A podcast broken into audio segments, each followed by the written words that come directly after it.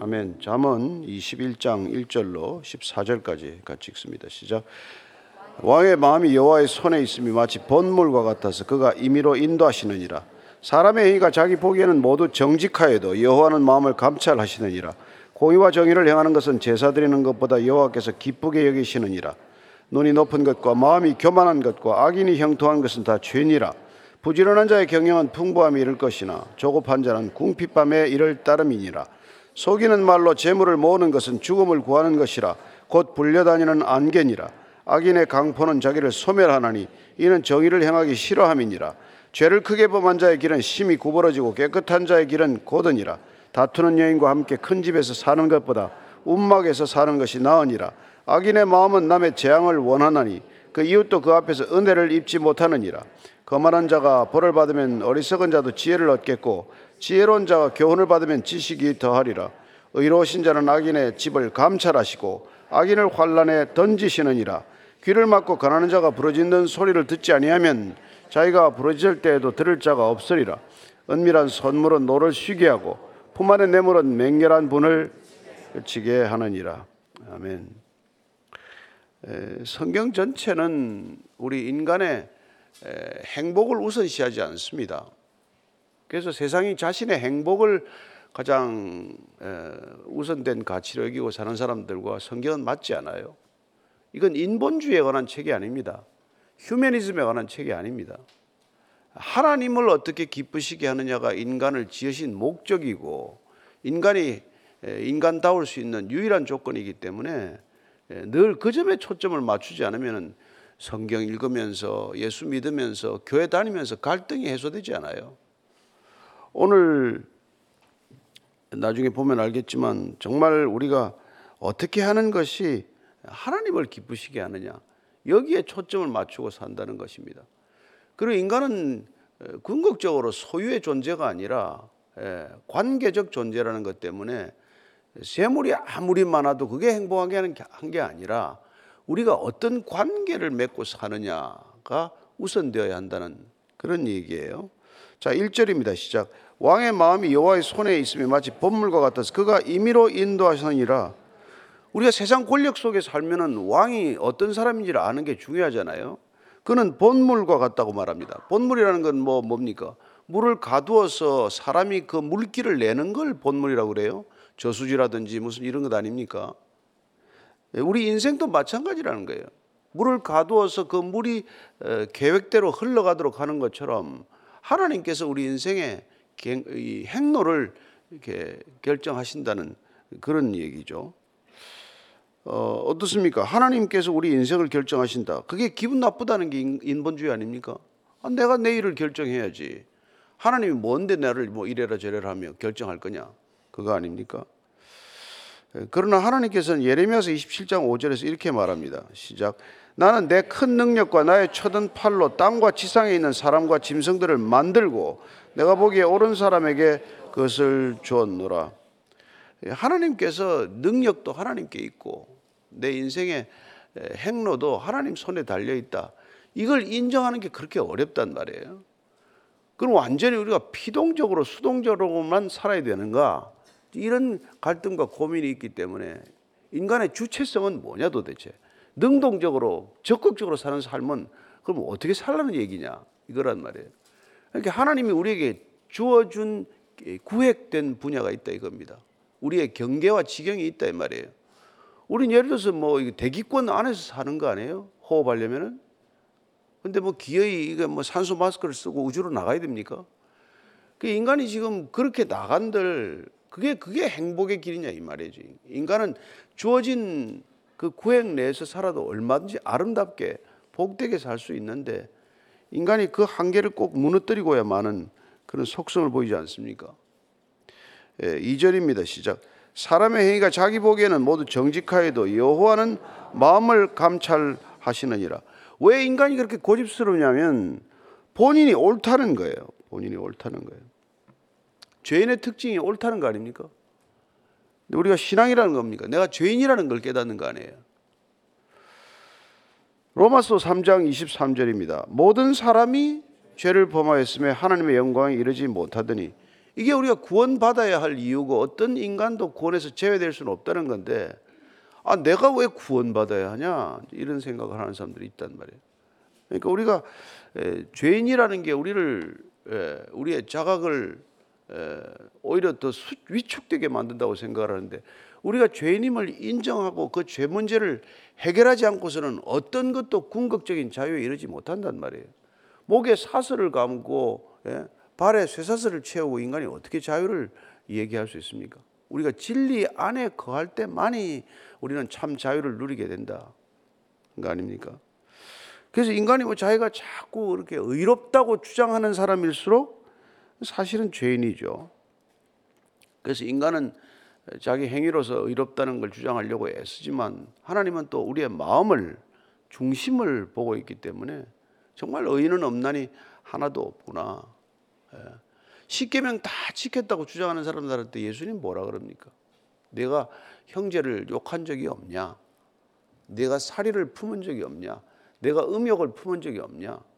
뭐 그 잣대를 들이대는데 우리가 뭐가 의롭다 할 수 있겠어요? 그러니까 왜 우리가 하나님을 찾냐? 우리 힘으로 안 되는 게 있으니까 찾죠. 다 되면 왜 찾습니까 우리가? 그 안 되는 게 뭐예요? 내 힘으로 돈이 안 벌립니까? 그런 게 아니란 말이에요. 우리가 죄 문제를 어쩔 수가 없다는 말이에요. 죽으나 사나 우리는 자기 중심성에서 못 벗어나는데 예, 내가 중심이라고 생각하는 게 죄성의 본질이란 말이에요. 이게 안 없어지기 때문에 유 일한 길은 그냥 십자가에 죽는 것밖에 길이 없다. 그게 하나님의 지혜다. 하나님을 인정하라. 내가 하나님 자리에서 내려와라. 그 얘기하는 거 아닙니까? 3절이에요. 시작. 공의와 정의를 행하는 것은 제사 드리는 것보다 여호와께서 기쁘게 여기시느니라. 공의와 정의라는 게 여러분 관계적 개념이에요. 나 혼자서 공의롭다 정의롭다 아니지 않습니까? 누군가의 존재를 내가 나보다도 더 귀하게 여긴냐? 아니면 적어도 나하고 동격으로 여겨야 정의가 구현되는 것 아닙니까? 그러니까 이 정의와 공의를 행하는 것 그게 하나님이 기뻐하시는 거란 말이에요. 그러니까 하나님 믿는 게 뭐냐? 하나님 임하셨다는 게 뭐냐? 정의와 공의를 아는 거란 말이에요. 그 정의와 공의는 바른 관계를 만났다 이 말이죠. 정의로운 관계. 그럼 사람이 인권이 유린되지 않고 예? 남녀가 평등하고 뭐 예를 들어서 뭐 어린아이 아동의 권리도 인정하고 이런 반듯한 삶의 관계를 우리는 정의롭다고 말하잖아요. 그런 정의와 공의가 예, 우리 삶에서 행해질 때 그게 구원받은 백성이요. 그게 신앙을 가진 사람의 모습이요. 예, 그게 하나님께서 기뻐하는 거라고 말씀하십니다.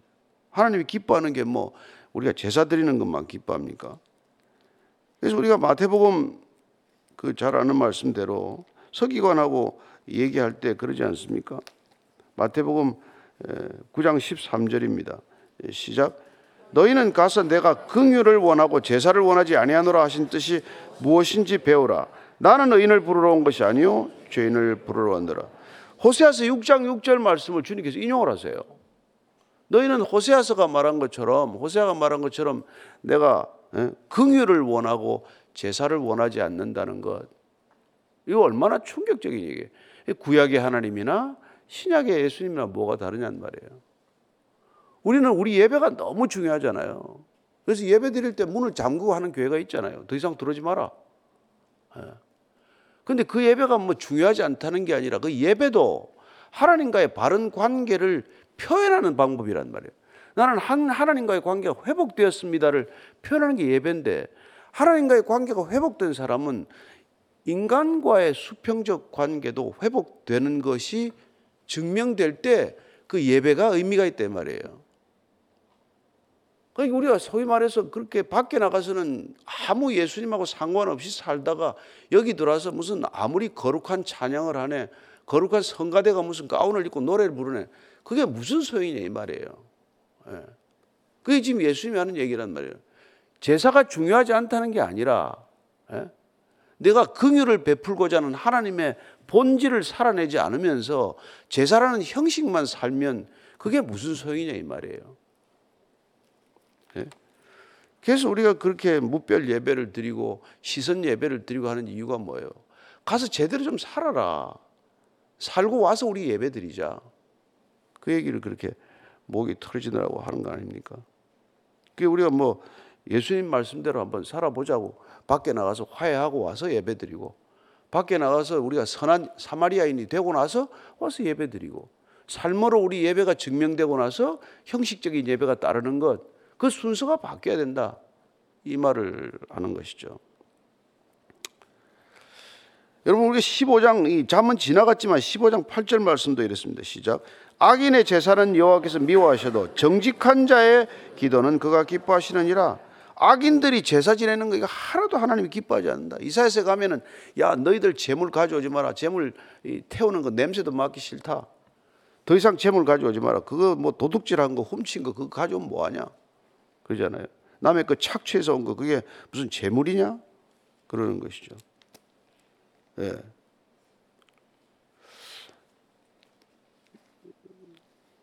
말라기 2장 3절에 가면은 정말 듣기 어려운 말씀을 하세요. 아유, 예수, 정말 하나님 너무하시네. 이런 얘기예요. 말라기, 말라기, 말라기 2장 3절. 제사장들에 대한 거예요. 시작. 보라, 내가 너희의 자손을 꾸짖을 것이요. 똥, 곧 너희 절기의 희생의 똥을 너희 얼굴에 바를 것이라. 너희가 그것과 함께 제하여 버림을 당하리라. 여러분, 하나님이 이런 얘기, 어떻게 입에다가 이런 얘기를 하셔가지고 아침부터. 제사장들 얼굴에 똥을 바르겠다는 거예요. 지금 안 발랐습니까? 제 얼굴에 혹시 없는? 이런 시대란 말이에요. 뭐, 뭐, 뭐, 목회자, 무슨 교역자, 무슨 장로, 얼굴에다가 똥을 발라버리겠대. 하고 있는 짓거리를 보면은 하도 한심해서 말이죠. 사는 것하고는 아무 상관없이 맨날 거룩하게 뭐 가운 입혀가지고 예배만 그렇게 드리면 뭐하냐? 예? 수백 명 성가대 세우고 말이지. 큰 건물 지어서 그렇게 제사를 지내면 뭐하냐? 하는 건 안에 썩어 문드러지고 말이지. 그, 그 그런 엉망진창으로 만들어 놓으면 어떻게 하겠다는 거냐는 거죠. 예. 그래서 하여튼 뭐 우리가 잘해야 되는데 예수님에서 예수님께서 마가복음 12장 33절입니다. 시작. 또 마음을 다하고 지혜를 다하고 힘을 다하여 하나님을 사랑하는 것과 또 이웃을 자기 자신과 같이 사랑하는 것이 전체로 드리는 모든 번제물과 기타 제물보다 나으니이다. 이 서기관이 이제 예수님께서 성경에서 가장 중요한 게 뭡니까? 하나님 사랑과 이웃 사랑입니다. 그걸 가르쳐 줬더니 그래 맞습니다. 네. 우리가 하는 모든 예, 이 무슨 뭐 번제물 우리가 드리는 모든 헌금 모든 드리는 예배 예. 이거 이거보다도 진짜 우리가 진심으로 하나님을 사랑하고 이웃을 제대로 섬기는 게 훨씬 더 중요하다 이 말이에요. 그래서 우리가 모이는 게 능사가 아닙니다. 흩어지지 않으면 제대로 흩어지지 않으면 우리가 흩어져서 사는 삶이 모인 삶을 증명하지 않으면 왜 모이냐 이 말이에요. 왜 모이냐는 거예요. 모여서 뭐 할 텐데. 4절 5절 6절입니다. 시작. 눈이 높은 것과 마음이 교만한 것과 악인이 형통한 것은 다 죄니라. 부지런한 자의 경영은 풍부함에 이를 것이나 조급한 자는 궁핍함에 이를 따름이니라. 속이는 말로 재물을 모으는 것은 죽음을 구하는 것이라. 곧 불려다니는 안개니라. 눈이 높은 것, 교만한 것, 뭐 이런 것 다 악인이 형통한 것 이게 다 죄라고 말합니다, 여러분. 그러니까 악인이 잘 되는 거 하나도 부러워할 게 없잖아요. 예. 죄인들이 잘 되는 거 뭐 그렇게 부러워할 게 하나도 없지 않습니까? 방향이 어긋난 걸 뭘 부러워해요? 예. 속도가 무슨 200km, 300km 나면 뭐 합니까? 어디로 가는데? 그래서 그런 걸 부러워할 게 아니란 말이에요. 속이는 말로 재물 모으는 것은 죽음을 구하는 것이라 이것도 심각한 만 얘기죠. 속에서 그 돈 버는 거는 죽으려고 하는 짓이다. 그 말 아닙니까? 그러니까 무슨 남을 남을 이렇게 뭐 이렇게 착취하고 학대하고 외국인 근로자들 월급 안 주고 그래가 돈을 버는 건 지가 죽으려고 그 짓을 하는 거다 이 말이에요. 심하게 말하는 것이죠. 여러분 제가 설교 세게 하는 게 아니에요. 지금 이렇게 돼 있잖아요. 예. 제가 막 없는 말 합니까? 예. 참 그런 거는 불려다니는 안개래요. 한순간에 있다가 없어질 것들이란 말이에요. 없어질 것들. 잠은 다음 장에 보면 23장 5절에 이렇게 돼 있어요. 23장 5절에 시작. 내가 어찌 허무한 것에 주목하겠느냐? 정령이 재물은 스스로 날개를 내어 하늘을 나는 독수리처럼 날아가리라. 재물이라는 게 날아가고 헛된 건데 하물며 악인이 버는 재물은 이보다 더하지 않겠습니까? 그렇다는 거예요. 죽기 살기로 그렇게 재물에 목숨을 풀지만은 그게 다 무슨 소용이 있냐? 이런, 이런 얘기하는 거예요. 예레미야서 17장 11절입니다. 시작. 불의로 치부하는 자는 자고새가 낳지 아니한 알을 품음 같아서 그의 중년에 그것이 떠나겠고 마침내 어리석은 자가 되리라. 예. 나중에 다 헛된 재물들은 예. 인생 다 망가뜨리는 것이 뭐 하나 도움이 되겠어요. 7절 8절입니다. 시작. 악인의 강포는 자기를 소멸하라니 이는 정의를 행하기 싫어함이니라. 죄를 크게 범한 자의 길은 심히 구부러지고 깨끗한 자의 길은 고드니라. 그렇죠. 뭐 죄인의 길은 구부러진 길, 굽어진 길. 예. 그러니까 반듯한 길이 될 수가 없잖아요. 그죠? 예. 늘 그렇게 고민하는 길 하면서 늘 갈등을 겪으면서 가는 길이 된단 말이에요. 여러분 아침에 교회 나오면서 예배 드리러 오면서 아, 이, 내가 가야 되나 말아야 되나 오지 마세요. 그냥 그냥 와야 돼. 기뻐야 돼요. 아침에 일어나서 오는 게 설레야 돼. 4시 반에 알람을 했는데 4시, 4시 10분 좀 깨야 정상이에요. 예? 4시 15분 깼는데 알람 또 한 번, 5분 뒤에 또 한 번 해놓고 또 15분 뒤에 해놓고 에이, 오늘은 그냥 테레비, 그냥 핸드폰 보고 하자. 이게, 이게 아니란 말이에요. 여러분, 여러분들이 제가 골프 한 몇 십 년 하다 끊었는데 골프장에 늦은 적이 없어요. 아시겠어요? 다 30분 전에 가서 말입니다. 하물며 예배를 드린다면서 말이죠. 뭐 자기 좋은 거 할 때는 말 어쩔 줄을 모르고 가고 말이죠. 제가 우리 우리 우리 형제들 여기 연, 연예인들 좀 있지 않습니까? 배역이 하나 주어지면은 뭐 그냥 혼신을 다해서 살을 빼는데 무섭게 빼더만. 예? 뭐 밥을 아예 탄수화물 다 끊고 말이죠. 그 배역 하나 하겠다고. 그 배역이 뭔데? 해도 그만 안 해도 그만인데. 하여튼 뭐 주님을 위해서도 몸을 좀 뺍시다. 하여튼 연말 우리 그래서 세일에 기도할 때 또 금식할 테니까 우리가 아니 그게 우리가 그 그렇단 말이에요. 뭐가 중요한지를 모르니까 뭐가 중요한지 뭐가 앞 앞이고 뭐가 뒤인지를 모르니까. 그래서 예수님께서 마태복음 7장에 뭐라 그럽니까? 그저 다 몰려간대. 그, 그 길로 다 몰려갔다. 그 길로 다 몰려가면 뭐 합니까? 그게 죽는 길인데. 마태복음 7장 우리 말씀 한번 같이 읽고 지나가죠. 13, 14 시작. 좁은 문으로 들어가라. 멸망으로 인도하는 문은 크고 그 길이 넓어 그리로 들어가는 자가 많고 생명으로 인도하는 문은 좁고 길이 협착하여 찾는 자가 적음이라. 안 가는 이 길 안 간단 말이야. 다 사람들이 몰려가면 거기가 길인가 봐. 거기가 진리인가 봐. 여러분 진리는 늘 소수가 가는 길이에요. 진리의 길은 늘 안 가려고들 다들 몸부림치는 길이란 말이에요. 그 길을 가야 된다는 그 길을 가야 된다는. 구절 또 나왔네. 다투는 여인과 함께 큰 집에서 사는 것보다 움막에서 사는 것이 나으니라. 예. 뭐말 안 해도 되겠죠. 예. 정말 이게 뭐 관계에 달렸다 이 말 아니에요. 관계가 나쁜데 큰 집 대굴 같은 집 무슨 뭐 뭐 무슨 큰 아파트 살면 뭐 하냐 이거예요. 요새 뭐 100억 200억짜리 그 집에 가서 부부 싸움하면 어느 방에 가 있는지도 모르고 찾아대는 게 뭐 하냐 이 말이에요. 단칸방에 돌아놓으면 탁 얼굴이 보여야 그게 좋은 집이지 뭐 그런 거 아니에요? 관계가 좋아가지고 눈만 뜨면 말이지 눈을 마주치고 또 보고 웃고 또 들고 아무것도 없어도 웃고 말이지 예, 그렇게 살아야 돼요. 니는 그래 사냐? 저 그렇게 살, 살고 있어요.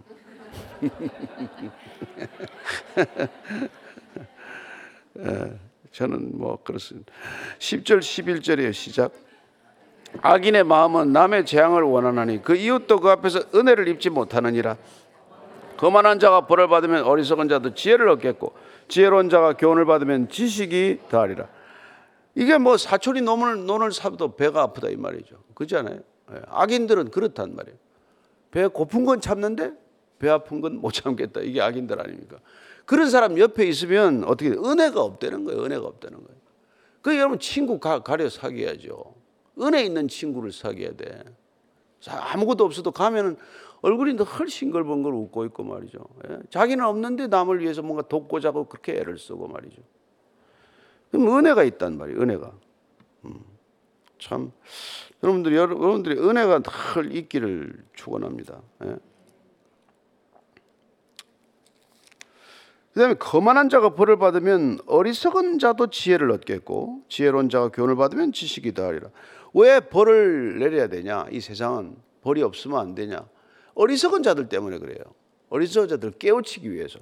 그래서 고린도전서 10장 11절 12절 보면 이렇게 되어 있습니다. 그들에게 일어난 이런 일은 본보기가 되고 또한 말세를 만난 우리를 깨우치기 위하여 기록되었느니라. 그런즉 손절로 생각하는 자는 넘어질까 조심하라. 여러분 이 성경에 반면 교사가 얼마나 많아요. 그렇게 살면 안 된다. 그렇게 살면 하나님의 길이 아니다. 그런 사람들이 여러분 뭐뭐 고라의 자손이든지 뭐 이렇게 예? 뭐 발람이든지 뭐 이런 작자들 얘기를 왜 그렇게 많이 기록을 해놨어요. 그 길로 가면 안 된다. 예. 그 그래서 그렇게 우리 근데 그런 그러면 어리석은 사람들이 깨달음을 얻고 그 길로 안 가야 된단 말이에요. 자, 12절 13절입니다. 시작. 의로우신 자는 악인의 집을 감찰하시고 악인을 환난에 던지시느니라 귀를 막고 가난한 자가 부르짖는 소리를 듣지 아니하면 자기가 부르짖을 때에도 들을 자가 없느니라. 하나님께서 긍휼을 베푸는 자에게 긍휼을 베푸신다 그러지 않았습니까? 그러니까 예.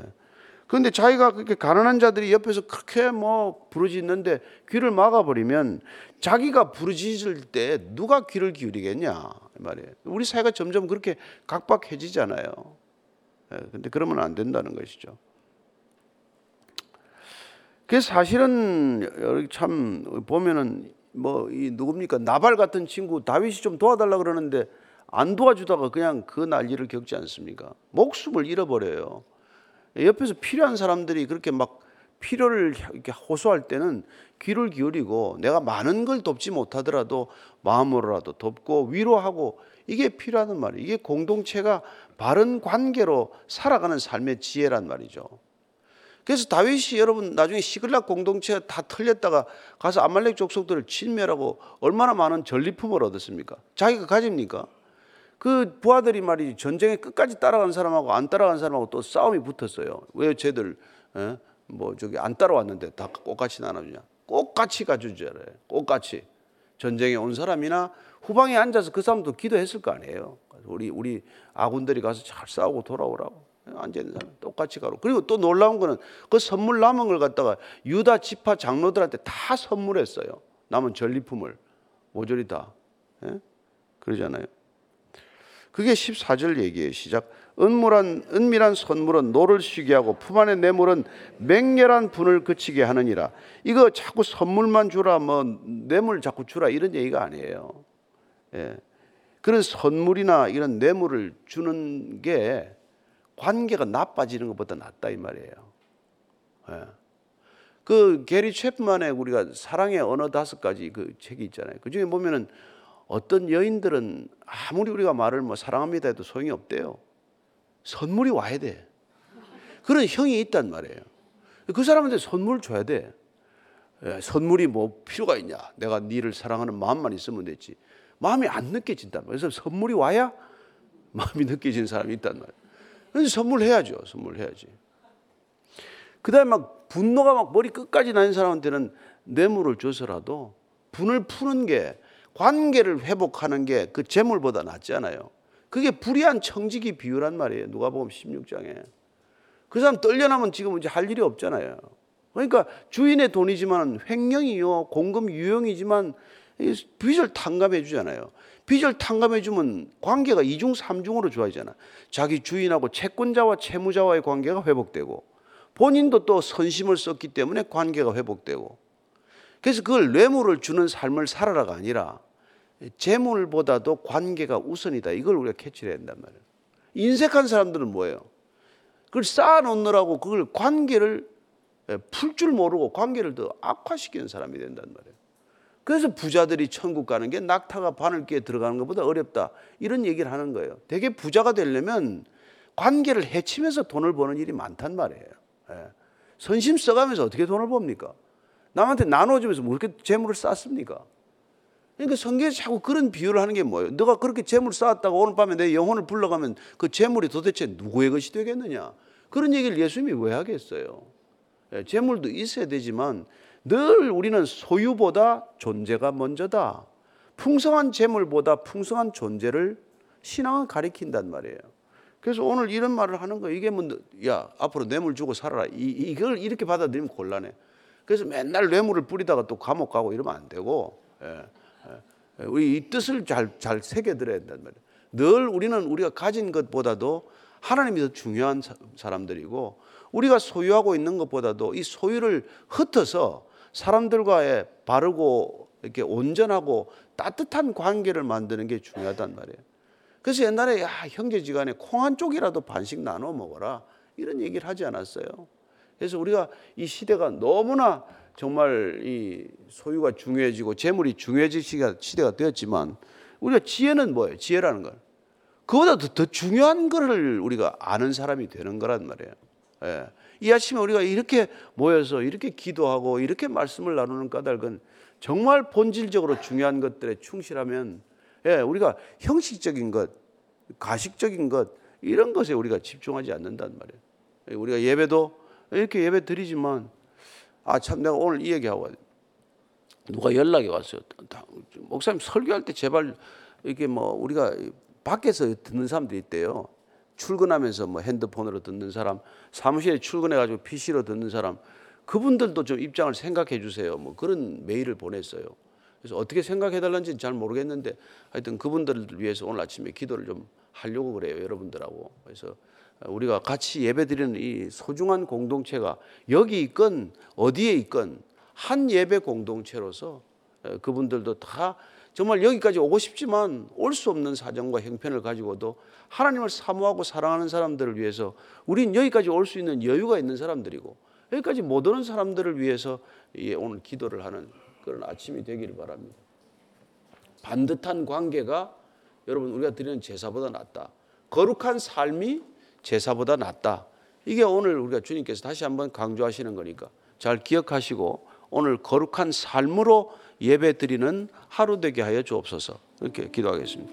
하나님 아버지, 우리는 형식적인 예배에 너무 익숙합니다. 어, 와서 정말 어떤 형식과 절차를 따라야 하는지 잘 아는 사람들이지만 그러나 하나님 이런 형식과 절차보다도 더 중요한 것은 하나님께서 형제와 이웃을 사랑하는 마음이라고 가르쳐 주셨사오니 하나님 사랑 없이 드리는 예배 되지 않게 하시고 사랑 없이 남을 돕는 구제가 되지 않게 하시고 사랑 없이 남을 가르치는 그런 전도가 되지 않게 하여 주옵소서. 하나님 우리의 중심의 동기를 날마다 점검하게 하셔서 이 깨끗하고 성결한 동기가 우리의 행동이 되게 하시고 우리의 주님 사랑하는 그 순결한 사랑이 예배의 형식으로 드러나게 하여 주옵소서. 주님께서 정말 좁은 길 협착한 길 가라고 하셨사오니 오늘도 주님 따라 걷는 길 어렵고 힘들더라도 사람들이 외면하고 가지 않는 길이라고 할지라도 주님을 따르는 그 좁은 길 주님과 함께 동행하는 길이 가장 안전하고 아름답고 행복한 길임을 삶으로 증거하게 하여 주시옵소서. 주님, 오늘도 주님과 함께 동행하는 기쁨으로 가벼운 발걸음 되게 하시고 정말 아름다운 향기로운 삶이 되게 하여 주옵소서. 이제는 십자가에서 향기로운 삶의 끝을 보여주신 우리 구주 예수 그리스도의 은혜와 그 십자가의 길 끝에서 우리를 맞아주시는 아버지의 사랑과 날마다 십자가 없는 영광을 구하는 우리의 삶을 돌이켜 십자가 지는 영광을 추구하게 하는 성령님의 인도하심이 오늘도 말씀 따라 주와 동행하기를 원하는 이전에 고기 숙인 참된 믿음의 형제 자매들 위해 지금부터 영원까지 함께 하시기를 간절히 축원하옵나이다. 아멘.